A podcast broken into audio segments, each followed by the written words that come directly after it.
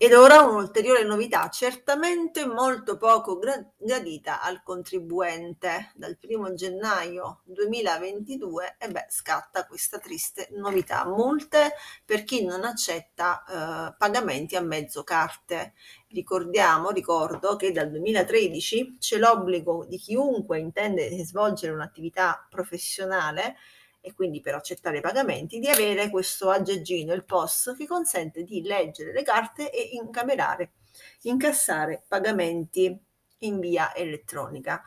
Già da allora, anche per gli ambulanti, professionisti, per qualsiasi esercizio commerciale, c'era questo obbligo a pena di una paventata multa che poi nella realtà credo si sia uh, applicata con ben poco, ben poche volte come norma. E beh, pare che dal 2022, dal primo gennaio, la cosa diventi effettiva e anche molto drastica, per cui per qualsiasi importo, dice la norma, eh, che non venga accettato in pagamento con carta, eh, si può incorrere in sanzione amministrativa, ovviamente da parte di chi deve incassare, sanzione amministrativa pari ad una somma di 30 euro aumentata del 4% del valore della transazione per la quale sia stata rifiutata l'accettazione del pagamento. Messa così, anche se non mi si accetta un euro, due euro, tre euro per il pagamento di un caffè al bar, come spesso avviene perché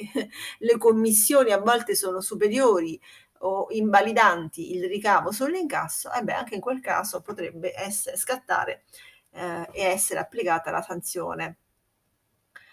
um, si ricorda ancora che um,